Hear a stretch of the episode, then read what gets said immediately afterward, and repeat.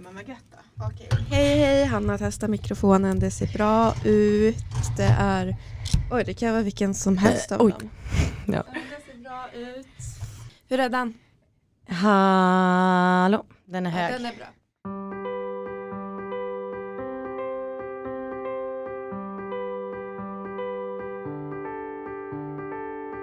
Hej, det här är Hanna. Hej, det här är Angelica. Och det här är vår podd som heter Det är livet. Det är bra på gång. Ja, du har svept en öl. Ja, men vi har firat lite, men jag kan inte nämna något för jag är första att veta. Så att jag... Nej, det är jobbgrejer. Ja. Men hur mår du? Jag måste säga att jag mår okej. Mm. Jag är på banan efter avsnittet. Jag börjar jobba. Börjar träna igen. Och vi har börjat tömma morfars lägenhet. Och det känns bra. Här sitter jag i mormors skjorta nu. Mm. Till exempel. Men tack till alla er som har skrivit till mig privat. Det har liksom tagit skitlång tid att svara. Ja, men det gör ju det. Alltså, det blir ju en sån känslomässig investering när man ska svara på alla meddelanden. Men tack för att ni har delat med er till mig vad ni har gått igenom. Och att jag... Kanske dumt nog, men vad jag har förstått så var det väldigt fint att jag fick er att påminna om att en sorg går aldrig över. Mm. Och många av er hade inte bearbetat sorgen, men jag kanske fick vara med er och jag har skrivit det till er att ni är inte ensamma. Så att från djupet av mitt hjärta, och jag vet att morfar hade varit jätteglad och nu ska jag inte bli någon mer gråtig för jag grät så mycket förra avsnittet. Du får gråta hur mycket du vill. Men jag är så tacksam. Mm. Så jag sammanfattade faktiskt kort idag. Tack för alla meddelanden, jag mår okej. Och endometriosen då, för den hade blivit katastrof. Lite värre. det tar vi. Okej. Jag är inte redo. Det är blödningar och... Men det är också för allmäntillstånden som vi pratade om förra gången. När man inte mår bra, stressar, sover dåligt, så ökar det liksom. Mm. Kroppen är fascinerande. Hur mår du? Nej, men jag har haft corona. Oh, men gud, just det. Är det din första dag idag att jobba? Ja, är det. Och ja, 1,5 vecka. Jag har mått bra, men jag hade ju mens också. Och grejen är att nu när jag är singel och bor ensam och har haft corona, så har jag ju varit ännu mer ensam. Och mens och endometrios, mensvärk från helvetet, så har jag faktiskt varit... det var inte en kul upplevelse. Alltså jag hade ju mer ont nu än den gången som jag åkte till, alltså förra gången jag hade mens, jag åkte till akuten och blev inlagd. Men jag kan ju inte åka till akuten om jag har corona.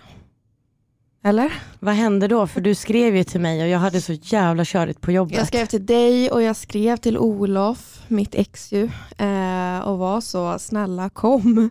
Men det ville jag ju inte, såklart. Men han stöttade mig så bra som han kunde, men jag var ju ensam och det var svinläskigt, men jag klarade det.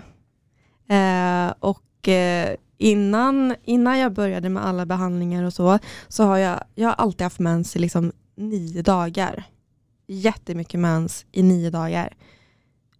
Sen jag slutade med alla behandlingar, nu har jag mens i 2-3 dagar. Va? ja Det är helt fantastiskt. Och jag blöder inte så mycket. Så att det är skönt. Men vi ska inte prata så mycket mer om oss idag. Utan jag tänker att vi kör igång jingeln och så säger vi hej till våran gäst.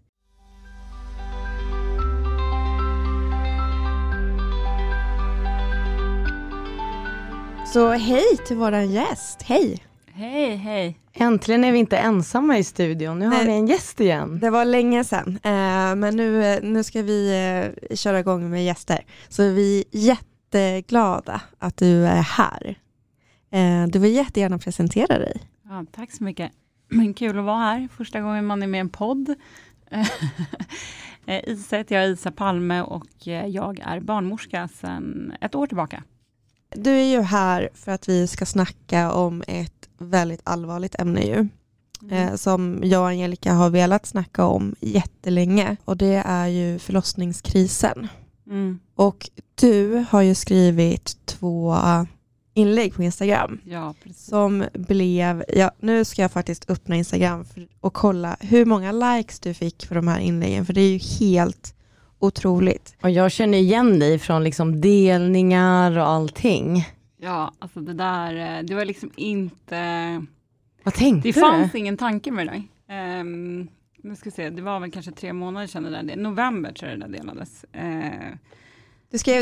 Du skrev det första 31 oktober. Ja, oktober. Och då har du fått nästan 30 000 likes på det.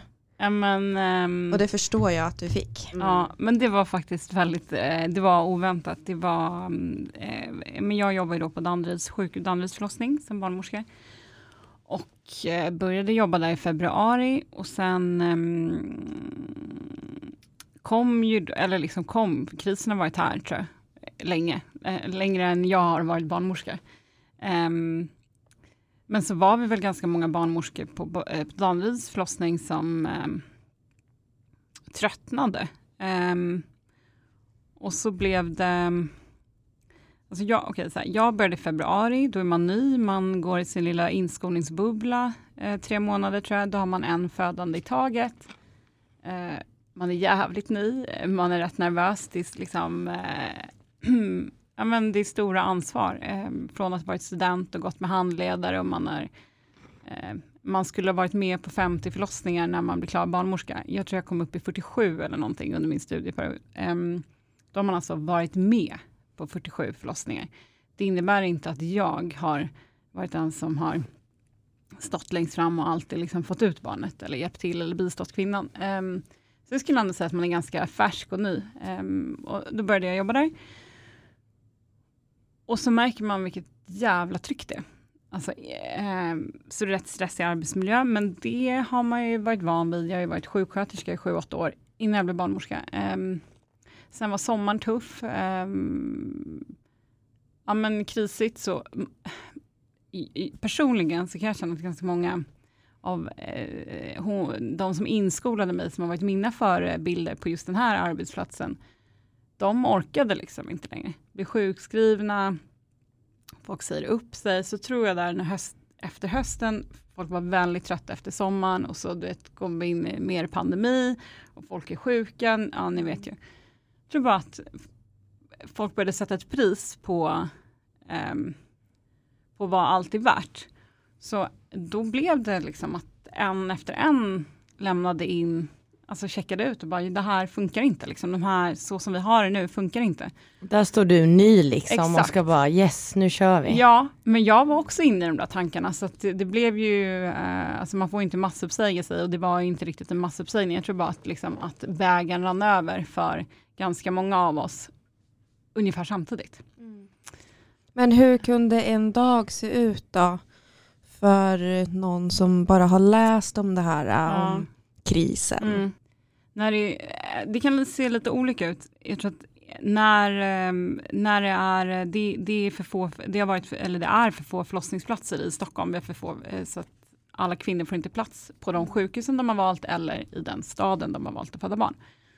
Så att när det är de värsta dagarna, eller vad man ska säga, då finns det liksom inte plats. Så att folk, eller mammor, kvinnor kommer i verkarbete eller ringer. Och så finns det inte plats. De kanske har valt Danderyd. Det finns inte plats på Danderyd. Det finns inte plats på BB Stockholm. Det finns och så vidare. Och för dem är det nog inte jättekul att åka i verkarbete till Gävle en stormig dag i januari. Så att det beror lite på vem du frågar. Men någon annan har kanske fått sista platsen och träffar en jätteengagerad barnmorska och har världens bästa liksom upplevelse. Och sen stressen är också ganska individuell, för vi har ju olika, vi är ju ett gäng som jobbar varje pass då, och man själv kanske har jättetufft och ganska tuffa dagar, eller man har 2 i aktiv fas och springer mellan eller någon traumatisk upplevelse, då är ju det enskilda passet ganska tufft för mig, medan någon annan kanske hade min liksom, men vi hjälper ju såklart varandra. Så vet inte, för mig är det värst när man har känt sig otillräcklig. När jag känner att jag inte har kunnat ge den vården som jag tycker att kvinnan förtjänar. Och kanske den vården som jag står för. Eller den vården som jag tror på som barnmorska. Att finnas där för en födande så mycket som hon behöver, eller dem, hon och hennes partner kanske. Och ibland finns inte det möjlighet för att man springer mellan rum eller du vet, man släcker bränder. Så jag tror att det för mig, då går jag i tusen bitar. Det för mig är liksom jobbigast, och så kanske man kommer hem efter en kväll som man haft ett slitet pass, och så kanske man kommer hem då vid 22:30 och så ska du bara smälta allt du har varit med om och så ska du somna på det adrenalinpåslaget och sen så ska du hoppa upp igen och göra om samma sak nästa dag. Och det, när du gör det för mycket för länge, då tror jag att du börjar tänka på liksom, vilket pris betalar jag? Och för min egen del så blev det också så, okej, jag vet att jag inte kan jobba så här. Då blir inte jag en bra barnmorska, jag blir inte den barnmorskan som jag står för. Jag har också jobbat i vården, så att så här, jag vet ju att det ser ut så här, men jag tror att det finns förändringar att göra. Så för min del så var det ganska självklart då att vara med och säga upp mig. Jag hade liksom tänkt på det också. Innan alla började bubbla, det var ju så det gick till liksom. Du vet, man bara hör i personalrummet så här, jag är så trött, jag orkar inte mer, eller du vet, jag är nära sjukskrivning, eller jag träffar aldrig mina barn, eller sådana där grejer. Så jag var ju då en av de 50 som sa upp sig där i oktober, och då skrev jag det här inlägget på mina egna sociala kanaler, eller på Instagram som det var, tror jag. Bara mer för mina nära och kära, att så här, ja, jag har sagt upp mig och det här är min anledning. Och då var det en av mina kompisar som var så här, kan inte du öppna din profil? Jag hade då stängd profil, kan inte du öppna din profil så jag kan dela det här? Så Tia Malmogård, som hon heter, delade det i sitt flöde, och jag tror att hon har massa influencers som kanske följer henne. Så det blev liksom sån explosion, och bara så mycket delningar, blev så här nerringd från, jag vet inte, folk som vill ha kommentarer, och jag har aldrig varit med om något liknande, så att jag gick typ, alltså jag tyckte det var så jobbigt så att det blev väldigt fint, men du vet, alltså jag fick sån chock att få så här, du vet, som du sa, nu blev det 30 000 likes, och det är så haglat in meddelanden som man inte ser, och kommentarer, jag har inte ens tagit mig igenom med alla kommentarer, och så otroligt fint, för att så mycket stöd, och alla de här som delar ju det för att de tycker att det här är en viktig fråga. Och du vet, mammor och pappor som man har haft, som har hört av sig, som skriver till mig privat, skickar bilder på sina barn och bara, vi träffade dig. Ja, men du vet, hjärtat bara svämmar över till såna oroliga mammor, såklart, som bara, hjälp, jag har beräknat födelsedag, höll jag på att säga, men BF då i februari eller mars, Danderyd har vi valt, hur ska vi tänka, vi är jätterädda, det spär ju på folk som redan är rädda. Och det, jag och min kille skulle åka till Bandlis på någon kärleksweekend, och jag får gå under med alla de här inkorgsmöten. Alltså jag var inte alls redo, men det var otroligt fint, och nu är det såklart inte samma. Och så var det hela grejen att man stoppar ut sitt face och bara, jag är ny. Och så bara, shit, Isa, alltså det är ganska ovanligt namn. Då var jag så här, gud, de här födarna, nu kommer de veta att jag är ny. Nu har jag liksom redan sålt in mig själv, eller hängt ut mig själv. Men på stora hela så tycker jag att det varit så här väldigt mycket kärlek, otrolig uppslutning, och vi fick ju värsta genomslaget liksom. Alla vi som gick och sa upp oss, så blev det ringa på vatten. Alltså det blev ganska stort. Jag tror att det blev större än vad man hade tänkt sig. Och sen har alla haft sina egna anledningar till att säga upp sig, och vissa har tagit tillbaka och vissa inte. Men ja, det var kort svar på din fråga. Ja. Och här kör vi liksom igång direkt med det vi ska prata om. Men just mer vem du är, vilket jag tycker också är så här. Du har jobbat som sjuksköterska och väljer att utbilda dig vidare. Ja. Och jag tänker att det är många som så här, vill folk utbilda sig vidare nu? Alltså, det är ju det som liksom skrämmer. Här har vi liksom människor som vill jobba med förlossningsvården. Så läser man sådana här skräckexempel. Du har ju också jobbat inom vården länge, men jag tänker, hur kom det in på det här med barnmorska, om vi bara stannar lite vid dig innan vi går vidare med alla våra frågor? Ja. Det finns typ 2 svar på den här frågan. För det första så jag är idag 35, men när jag skulle praoa och gick i 8:an i skolan, så skulle man då praoa, du vet, man ska vara på någon arbetsplats, kanske något du tycker om, så att du kan få en uppfattning till framtiden vad du vill bli. Och då tänkte jag så här, men jag gillar två saker. Jag gillar bullar och bebisar. Så jag var 2 dagar på Tässebakariets bästman och bakade. Och sen så ville jag då få vara med om när bebisar föds. Och då fixade jag en prao på just Danderyds förlossning. Så jag såg ju min första förlossning när jag gick i 8. Oj, wow. Wow. Mm, på Danderyd. Jag visste inte ens att man fick det. Nej, jag tror inte man får det längre. Så jag fick liksom både vara med på förlossningen på Danderyd. Och sen så fick jag faktiskt vara med på Karolinska och stå på 2 kejsarsnitt. När jag var liksom 14 eller vad man är. Ja, 15 kanske. Oj, gud, vad häftigt. Ja, och blev så här, ja, wow. Då var du ännu mer säker sen. Ja, alltså det var inte så att du blev avskräckt. Nej, jag har aldrig blivit avskräckt. Jag har inte blivit avskräckt någonsin faktiskt. Och nej, jag tror bara jag fick mer smak. Och sen så slutade det med att jag pluggade lite andra grejer efter skolan och ville jobba liksom med biståndsfrågor. Men kom alltid, typ, alla mina uppsatser handlade om så här, mödradödlighet och millenniemål hit och dit. Och alla de här lärarna som jag hade på universitetet, de var så här, ja men du, alltså ska du inte bara bli barnmorska? Så då gick jag nästan en helt annan utbildning. Men så jag sa, det är väl ändå barnmorska, så här, fan vad fett att få jobba med händerna. Ja, men att det man gör sitter i händerna. Så då bestämde jag mig då för att bli barnmorska. Och för att bli barnmorska måste man först plugga till sjuksköterska som är 3 år. Sen en vidareutbildning då på 1,5 år. Och så ska du ha jobbat 1 år mellan. Det är kraven idag. Så det är ju bara utbildning då. Barnmorska blir då 4,5 år och sen så är det 1. Så det är ju en liten bit. Men jag var motiverad så jag körde på. Blev sjuksköterska. Tyckte då att det var en ganska kul utbildning. Och började jobba, först var jag på Maria Ungdom lite mer än 1,5 år. Fantastisk arbetsplats, fantastisk plats. Sen blev jag plockad av en kollega till barnakuten. Så jag var på barnakuten i 2 år. Gamla Astrid Lindgren, också fantastisk plats med fantastisk personal. Sen tröttnade jag då på landstinget när jag var där. Exakt samma anledningar som nu. Systemet, och jag tycker att man sliter ut personal, man behåller inte personal, man behåller inte de gamla. Det är liksom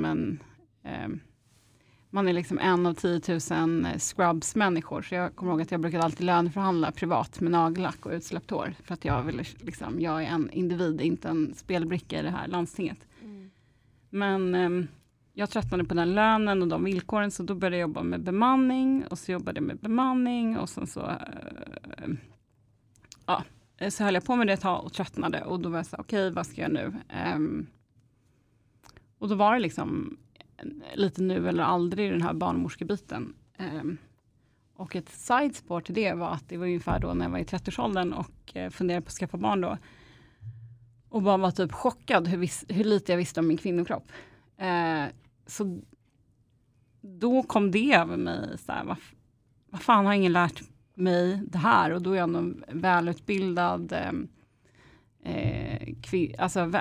välutbildad kvinna i ett väldigt jämställt land. Så här, hur fan kan inte jag fatta min menscykeln? Alltså hur har jag gått till? Och var ganska upprörd över det här och min fertilitet och såna grejer. Så att det blev så här, det blev som eld på den här barnmorskedrömmen. Då var jag så här, men jag får väl fan bli barnmorska så får jag väl lära mig det här. Och så började jag på Sofiehemmet då för 3 år sedan eller vad det var. Så att, det är liksom lite så. Men jag tycker att det är ett fantastiskt jobb. Jag tyckte utbildningen var jätterolig, tuff liksom. Väcker mycket känslor. Otroligt att äntligen få lära sig om sin kropp. Och jag tycker jobbet är fantastiskt. Nu har jag haft 2 jättebra dagar här på jobbet. Och tycker jag att det är ett sånt otroligt jobb. Fantastiska kollegor. Jag kan inte tänka mig något annat. Mm. Så här låter man de här bra dagarna. Du vet, man bara svävar runt och haft så här, igår hade jag fick vara med om en fantastisk födsel. Och du vet, man går och lägger sig lycklig. Och det är ju så man vill att det ska vara varje dag. Exakt. Men hur är det att förlösa ett barn? Det måste ju vara, gud jag får stå päls. Det måste ju vara så himla fantastiskt när det också går bra. Ja, alltså Ja, men det är helt fantastiskt. Och det tror jag, det är det som är grejen med det här yrket, om man då väljer att jobba som barnmorska på förlossningen. Att få vara med och bistå och se på när en kvinna föder barn, oavsett om det sker liksom komplikationsfritt eller med komplikationer, men kanske framförallt när man bara får man bara är där. Man typ gör inte så mycket. Det är så otroligt så att så här, vet, man blir helt så här, man blir så tagen. Jag kan gå runt och ha en egen energi efteråt och vara så här, ja men lycklig. Men det är också jätteviktigt att få bistå och finnas där för de som behöver jättemycket hjälp.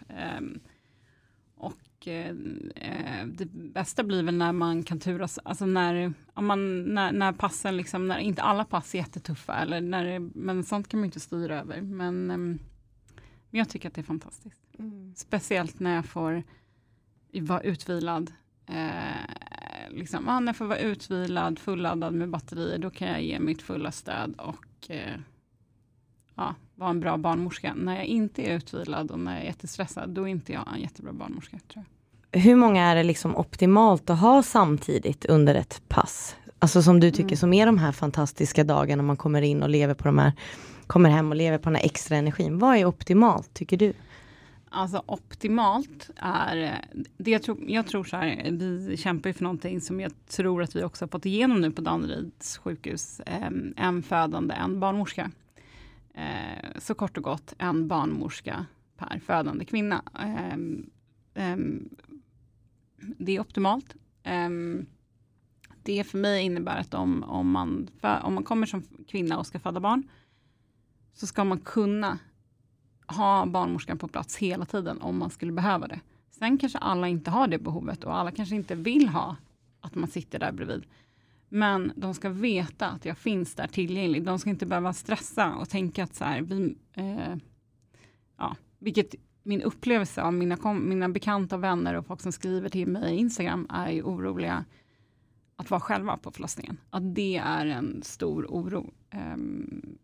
Så nej, en barnmorska per födande, och sen kan det vara att om man har kvinnor som kanske är igångsättningar som inte är i aktiv fas, då kan man kanske ha flera. Men hela grejen med förlossningsvården är så här, du vet aldrig när det vänder. Alltså du vet aldrig när någon går från att vara i latensfas till boom, aktiv fas. Du vet aldrig när det går från att vara normalt till att så smälla och så blir det avvikande eller fosterljuden går ner, så att för ett kort svar, en födande på barnmorska, det tror jag är optimalt både för kvinnan och för barnmorskan. Nej, för man har ju vänner och anhöriga som har sagt så här att barnmorskan var mitt största stöd genom det här, och det är ju så fint, och fattar man vilken stor roll du spelar. Och jag tänker att det har inte alltid sett ut så nu idag, så jag tänker, är det här bara vad jag har hört, att de som är första födseln, att de prioriteras mer. Är det något sånt man tänker, om man får fråga lite hårt? För det här har man ju hört. Så kanske de som föder första barnet är ofta på sjukhuset längre tid. Det är en ny upplevelse. Kroppen ska göra det från första gången. Jag skulle säga generellt sett att de kanske behöver mer stöd och information, och men jag tycker att omföderskor ska ha lika mycket rätt till stöd och närvaro.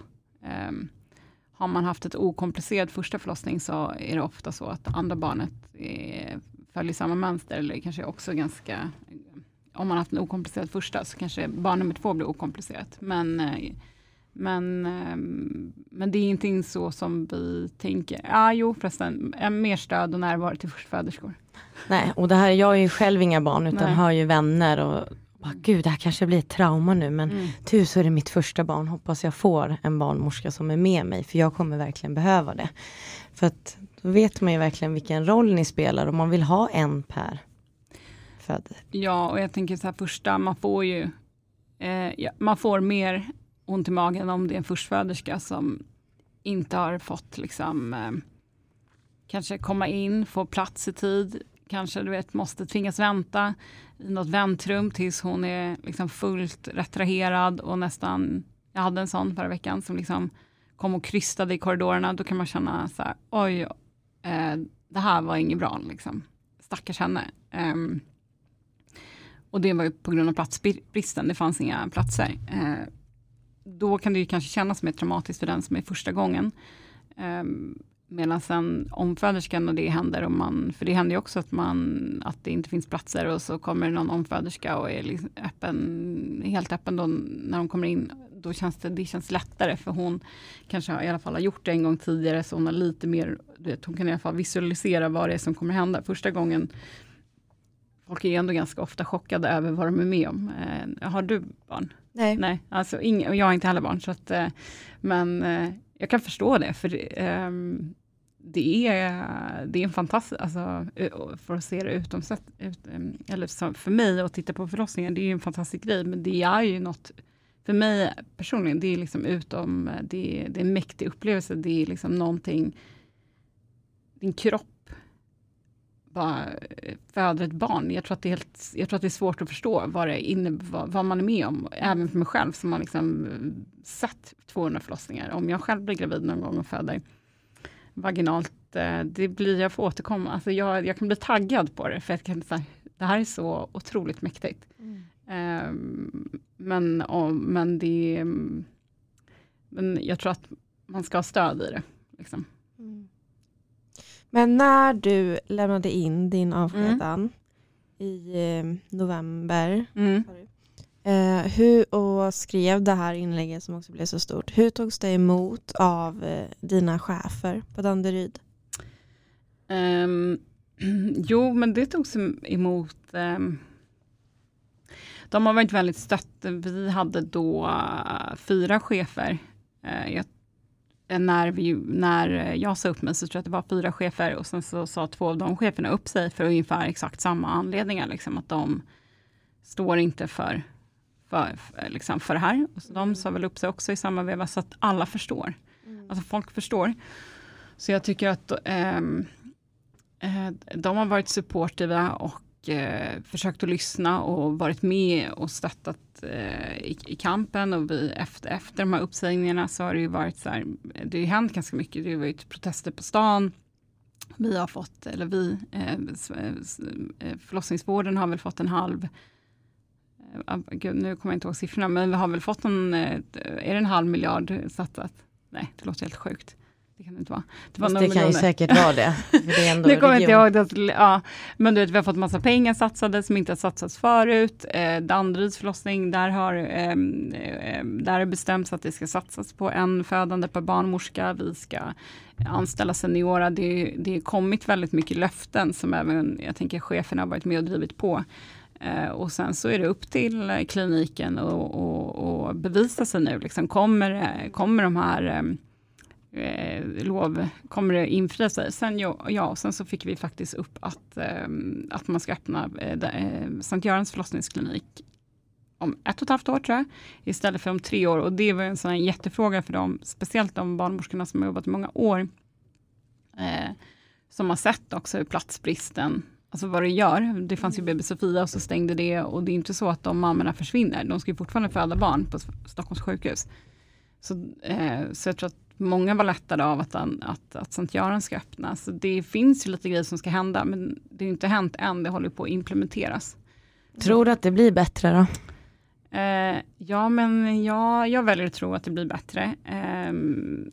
Jag tror att det är jätteviktigt att Sankt Göran öppnar för att lätta på trycket. Jag tror inte att man ska sträva efter att så här, om vi har 13 rum eller 14 rum hos oss, då ska man inte, jag tror inte att man ska sträva åt att så hela tiden ha en fullpackade, för då finns det inget luft i systemet. Då kan man inte ta emot den där verkmamman, eller du vet, någon som får en plötslig blödning hemma eller någon sån där grej.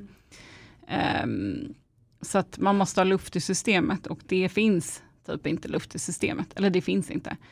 Så en till klinik tror jag absolut kommer bidra till en viss del. Och sen tror jag att det här med en födande per barnmorska, och vi ska även, eller Danderyds förlossning ska även satsa på, de ska göra om så att det ska finnas någonting som heter så här, en normalvårdsenhet för friska gravida som kan, där man kanske bara behöver träffa barnmorska, inte ha läkare inkopplat, och sen ha en annan avdelning där det är mer riskfyllda graviditeter eller där det kanske behövs medicin på ett annat sätt. Då tror jag att man också lockar barnmorskor som vill jobba med differentierad vård. Så att jag måste tro att det finns hopp. Men jag har valt att jag har tagit någon mellanväg, kanske man kan säga. Jag fortsätter på timmar, så jag är timanställd. Och då känner jag att jag äger min egen tid. Mm. Så här, då Danderyds förlossning hör av sig och säger, de här vakanserna har vi. Och så bokar jag upp mig på de passen som passar mig. Det ger mig frihet att planera mitt liv, och det passar mig perfekt. Så att jag är väldigt nöjd i min situation just nu. Mm. Har du fått upp din lön då också? Ja, jag fick upp min lön lite grann. Så att, ja, det var ju mitt andra inlägg. Mm. Men jag tänker på det inlägget du la upp. Alltså, det här är ju, nu har vi dig här. Men vad anser du är en bra lön? För det du la upp var ju helt sjukt, att du tjänade bättre 5 år innan. Liksom. Ja, och det här, innan du kom till. Ja, och det här, jag vet att det här inlägget tänkte jag inte heller skulle få den här spridningen. För jag har inte 15 000. Du är influencer nu. Nej, exakt. Jag har inte de här följarna. Så då var det mer att jag tyckte det var sjukt. Jag tyckte faktiskt att det var skrattretande att jag fick ett jobberbjudande på kliniken där jag jobbar, som är liksom lägre än det jag hade som sjuksköterska för 5 år sedan. Och det verkade ganska många hålla med om, samtidigt som vissa kanske tyckte att jag var driven av pengar, vilket inte stämmer. Jag tycker bara att man ska, att det ska finnas liksom, amen, det måste finnas rimligheter. Då ska man lägga in att jag har också pluggat 1,5 år. Du vet, då har jag avstått min sjuksköterskelön i 1,5 år, så jag har hoppat av den löneutvecklingen. Jag har då tagit nya CSN-lån på 200 000 och andra lån, för att det räcker liksom inte 1,5 år. Om jag då går ner i lön, hur fan ska jag liksom komma ikapp? Då finns det inget incitament för att jag ska plugga vidare eller någon annan. Liksom. För barnmorska är ganska många som pluggar vidare efter man kanske har fått sina barn senare i karriären. Det måste ju löna sig att plugga vidare. Det är helt, för mig är det helt sinnessjukt. Sen blir det svårt för att vissa barnmorskor kanske är klara när de är 26 och vissa är 45. Och har man jobbat i sjuksköterska, jag hade jobbat i 8 år tror jag. Då har man kanske kommit upp lite i lönetrappan versus om man precis har varit bara sjuksköterska 1 år. Men alla får samma ingångslön. Och jag tycker inte att det ska vara så. Och sen så tycker jag att de som är där, de som är erfarna, de ska ju få liksom, det måste löna sig att stanna på sina arbetsplatser, för du blir en i teamet, du är en jättetillgång för de nya, du är tillgång för mammorna. Alltså, det är liksom viktigt, och man har inte satsat. Jag vet inte, det sägs att det inte finns pengar, jag tror att det finns pengar, men om man inte satsar på dem, då det som händer är att så här, barnmorskorna flyttar runt på sina kliniker. Och just nu på Danderyd där jag jobbar, då har vi ett gäng bemanningsbarnmorskor som kommer utifrån. Jag vet inte vad de tjänar, men de tjänar ju mer än vad jag gör i alla fall. Sen har vi några från oss som har sagt upp sig. Så vi har idag träffade en bemanningsbarnmorska som kommer från Nyköping. Hon har jobbat där. Hon får mer pengar för att åka hit och jobba hos oss. Samtidigt har vi en som säger upp sig hos oss som ska åka och jobba i Nyköping. Men det är galet. Nej, men vad håller vi på med? Alltså, det är systemfel. Och jag då som... då, så här, ska jag då också fundera på att åka till Nyköping? Är det verkligen den vägen vi ska gå? Ska vi inte bara så här, höja lönerna för alla? Så att folk, nu kommer in på fråga nummer 2, att problemet är att min ingångslön som jag hade förra året var då 35 000. Jag tycker inte att 35 000 i sig är en dålig lön. Det är inte det jag säger. Men för den utbildningen och så tycker jag tycker att det är för dåligt. Jag tycker att man minst ska behålla det man har som sjuksköterska. Och sen är problemet att det är väldigt, väldigt få som orkar jobba 100%. Så att många av mina liksom, kollegor jobbar 80%, vissa jobbar 60%, vissa jobbar 50%, några få jobbar 100%. Och då tappar man ju, då är det inte 35 000, det är liksom 28 000 och man drar ner på sin pension. Jag tycker att det är en kvinnofälla, och det här gör man för att man älskar sitt jobb.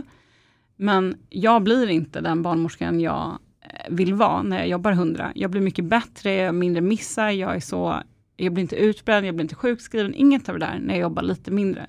Så jag tycker att man ska få en arbetstidsförkortning. Att man, om man jobbar, det behöver inte bara vara barnmorska, det kan vara annan akutsjukvård också. Att du jobbar 80% för en 100% i lön. Då tror jag att så här, du får bort lite av de här sjukskrivningarna. Vi är jättemycket sjukskriven personal och man orkar inte. Och det blir vårdmissar och så vidare när man är trött såklart. Så det tycker jag. Så. Mm. Det låter jätteklokt. Ja, eller men så jag äger min egen tid just nu. Ja, och det är ett galet det du berättar också. Ja. För jag hade ju en fråga där, är det bättre i andra regioner? Man har ju hört i sin omgivning, ja man ska ta ut journalkopior och hoppas att man är i sommarstugan, att man är i en annan region. Och, är det bättre? Om man ska föda. Ja. Att man, det har jag hört många vänner och läst mycket, att ta ut era journalkopior. Åh gud, ja, alltså det här med journalkopierna, vi har ju olika system så det kan ju vara lite jobbigt när någon har fött barn tidigare i någon annan region så ser man inte det. Men ja, jag tror att på sommaren att så här, har man anställd på Gotland så kanske man ska vara där istället för i Stockholm för det har inte funnits plats i Stockholm. Man ska inte glömma att så här, på sommaren vill all personal också ta semester som alla vanliga dödliga människor och då det föds ju fortfarande samma mängd barn om inte mer. Och nu har jag ju bara varit barnmorska 1 år. Men jag vet inte, den här pandemin. Folk bara verkar skaffa barn höger och vänster. Det verkar vara det folk gör. Pandemibebisar. Jag har inte sett någon lågsäsong på barnafödandet. Men sommaren är en högsäsong. Absolut. Mm. Samtidigt som folk vill ha semester. Så det är väl det som är lite körigt. Nej men jag vill bara säga så här. Nu lyssnar man och många kanske är gravida när man lyssnar av våra lyssnare. Bör man vara orolig? Nej, jag tycker inte att man bör vara orolig. Det är ett ansträngt läge i Stockholm i förlossningsvården. Det är platsbrist och personalen är trött. Men jag tycker att vården som bedrivs ändå... Jag tycker inte att man ska vara orolig. Man kanske inte får det sjukhuset man har valt och några få, förhoppningsvis inte så många, kommer säkert inte få plats i Stockholm den dagen de ska föda. Och det blir såklart, känns ju jobbigt för dem, men det behöver inte betyda att man inte kommer få bra vård för det. Jag tycker, jag tycker att det är ganska många som hör av sig, både personer jag känner och folk jag inte känner som hör av sig och bara, ja du vet, jag väntar första eller andra barnet, jag är jätterädd, jag läser det här, kommer man på plats, och folk är oroliga och jag kan förstå det. Jag tror att man ska försöka undvika att läsa för mycket kring förlossningskrisen om man då är gravid och känner att det här stressar en. Jag tycker att man inte heller ska läsa om sådana här, du vet, mardrömsscenarion på olika trådar på internet. Det är ofta internet. De som skriver också. Exakt, det är ofta de som skriver. Det jag sagt till dem som är oroliga, som jag känner själva, då vad har de för rekommendation? De kan säga, vad rekommenderar du? Vad skulle du gjort om du var gravid? Jag tycker att man kan försöka förbereda sig så gott man kan själv. Att man, där tycker jag rör alla, förlossningskris eller inte, så tycker jag att man ska ha ett hum om den fysiologiska processen så att man förstår vad som händer med sin kropp när man föder barn. För då, oberoende kris eller inte, liksom, kan du ta bättre informerade val. Det är lite svårt att sätta sig in i det när du är i verkarbete. Du kanske ska känna till innan hur ett normalt förlopp går till. Liksom hur det går till när man öppnar sig, vad det är som händer. Och när man är fullt öppen, då tror vissa att nu är det dags att krysta. Så behöver det ju verkligen inte vara. Så att man, ju mer information du själv har, desto bättre val kan du göra för dig själv. För du vet ju vad som funkar för din kropp och din respektive kanske. Och vad som funkar för dig. Och du kan läsa på vilken smärtlindring du tror kanske kommer passa för dig. Du behöver inte gör inte allt det här när du hamnar på förlossningen. Jag har inte allas svar på vad som passar dig bäst. Det är bättre att man har funderat på det kanske också i lugn och ro. Sen finns det ju vissa, jag tror att det har blivit något ökat stöd för doulor. Och det tror jag, mina kompisar som använt sig av doulor har ju varit så här, de har använt sig av doulor för att de har varit rädda att det inte ska finnas personal på rummet när de föder barn.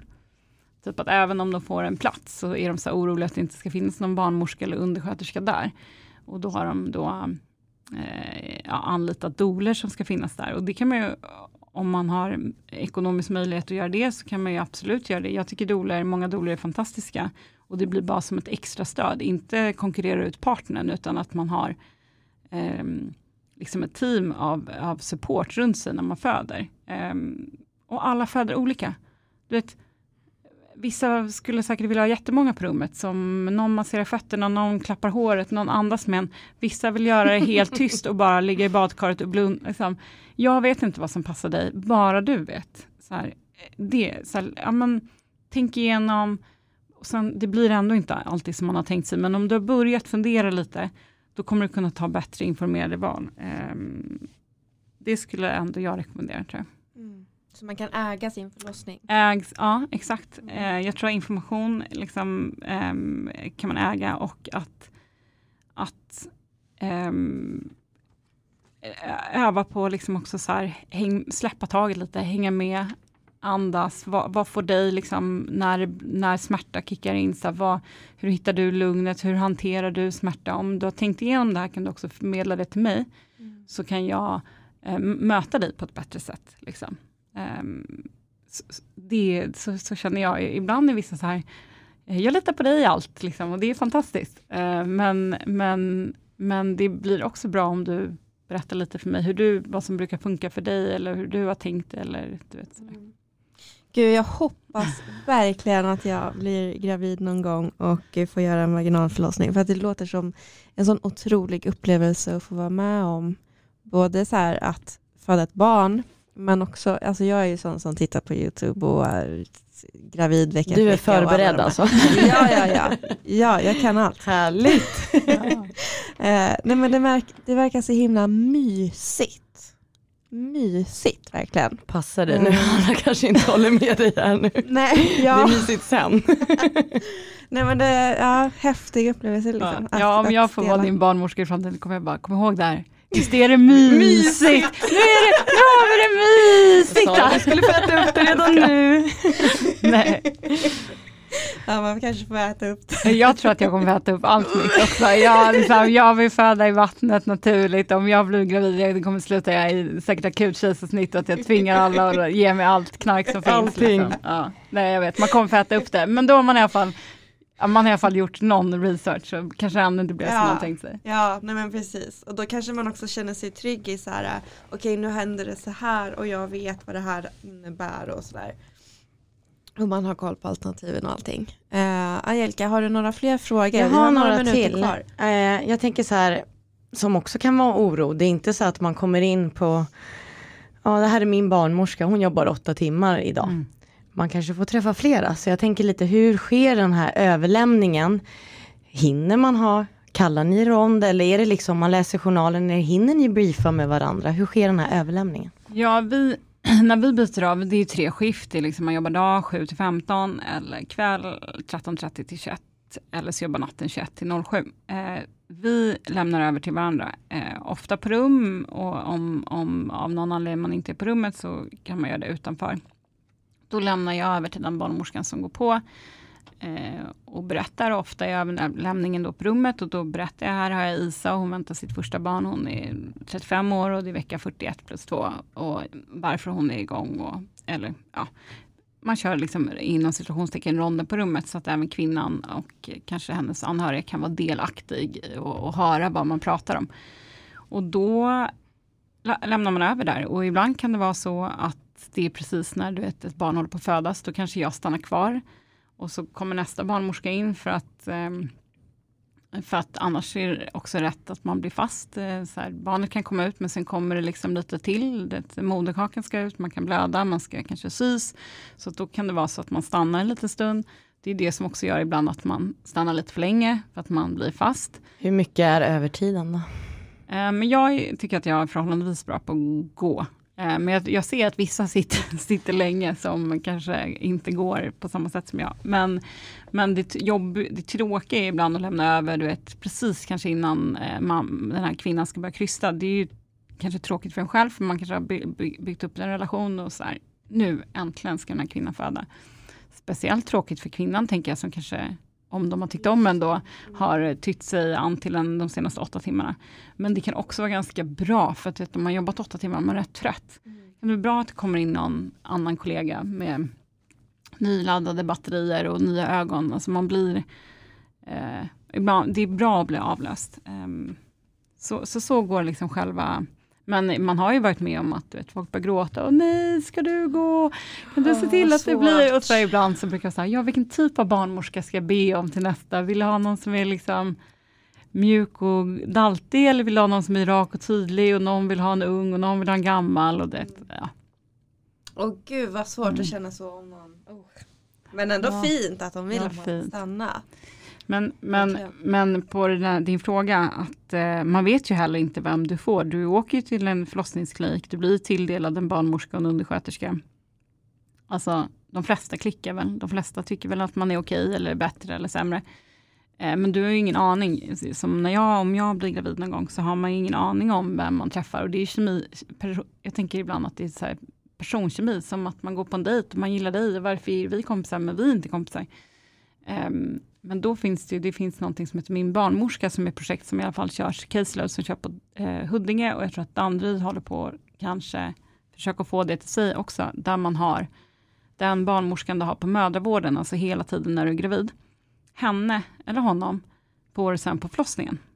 Och om jag skulle vara gravid det är så jag skulle vilja ha en kontinuerligt samma person du vet man har träffats genom hela graviditeten den här barnmorskan vet så här okej, Isa hon funkar så här och hon tänkte föda vi har byggt upp en relation jag har en bild över i huvudet att det kommer vara Lena där alltså så för mig jag tycker att det låter dröm och den typen av vård tror jag stenhårt på och jag skulle gärna jobba så framöver liksom. Det låter som en bild, att så här, en målbild i den här förlossningskrisen. Ja, det är som att man själv får barn, tänker jag. Man följer dem 9 månader. Och det är som, det måste kännas som att de här barnmorskorna, det är som deras barn som ska få barn. Ja. Typ. Men sen att många säger att min barnmorska var mitt största stöd och min man var där. Liksom. Alltså, det är så fint. Men typ i jämförelse med andra länder, nu får ju du alla frågor här. Mm. För att du är barnmorska. Men liksom, vem är bäst? Finns det någon sån här land som har det här dröm? Gud.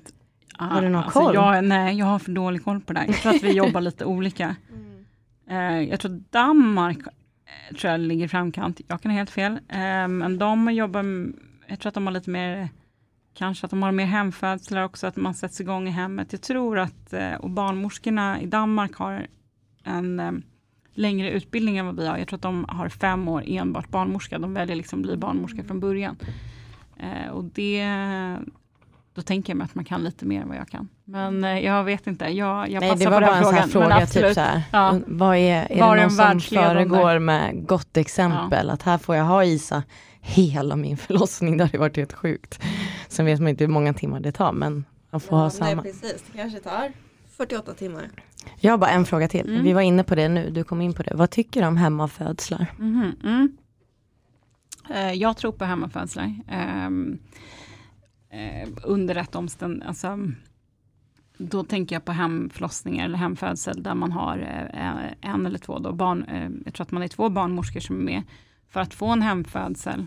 Eller för att en barnmorska tänker ska bistå en hemfödsel så måste du ingå i en viss typ av kriterium att du ska vara frisk och du ska ha normal graviditet, det ska inte finnas några riskfaktorer, det vill säga du ska ju liksom inte vara för tidigt gången eller längre än 42+0. Barnet ska vara normalstort, du ska vara frisk, du vet, ingenting.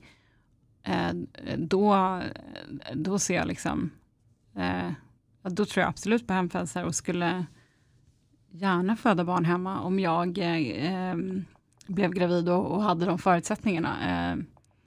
Men då ska man nog vara väldigt motiverad att föda hemma för då får du inte samma typ av smärtlindring. Men jag tror på hemfödslar och om man då är hemma och någonting att du börjar få feber eller du känner att det här gör alldeles för ont, du vill ha en epidural, då kommer man ju förflyttas in till sjukhuset. Du har ju fortfarande en barnmorska som står för bedömningen, den medicinska bedömningen att nu är det dags att åka in eller nu kan vi fortsätta.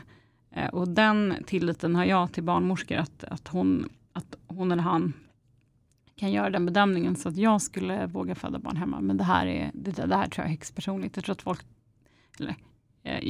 jag tycker det verkar fett, någon annan, det passar inte alla. Nej, men du jobbar ju med det, så att det här är bara vad du känner, så det är inget konstigt. Säg vad du tycker. Ja, det tycker jag. Ja. Alltså nu känner jag så här, jag känner mig både väldigt så nere men också väldigt hoppfull nu när vi har snackat här.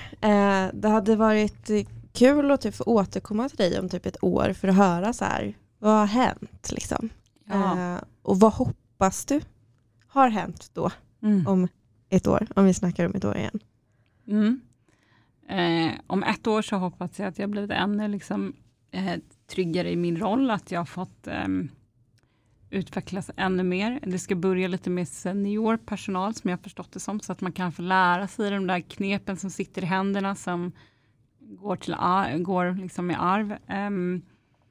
Och att jag fortfarande tycker att det är väldigt kul det jag gör. Och jag tycker, alltså jag var en liten svacka här precis och kände så här, men nu, alltså jag har haft några så jävla fina dagar. Och jag kan verkligen, om det är någon som funderar på att bli barnmorska som lyssnar, att jag tycker att det är helt otroligt. Och om du är gravid och lyssnar och är orolig, så liksom barnen kommer ut och det må vara jobbigt och det blir kanske inte alltid som man har tänkt sig. Men fan vad fett det är. Och de flesta kommer faktiskt tillbaka för till barn. Det ska man inte glömma.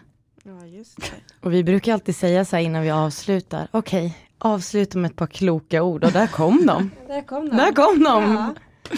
Och tack för att jag fick komma så här spontant och jag bara känner att jag har babblat på, men det har varit fint att få. Det var världens bästa babbel. Ja, men tack. Det blir ju att folk säkert skriver till dig nu också, så det blir ju typ som en liten mellanhand nu, så man får ju ta det att man kan inte svara på alla meddelanden man får.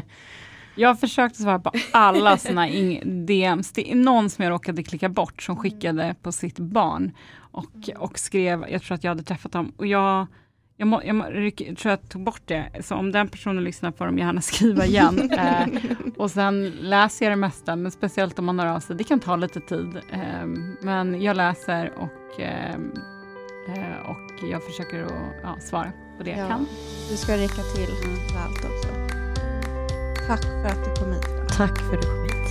Tusen tack.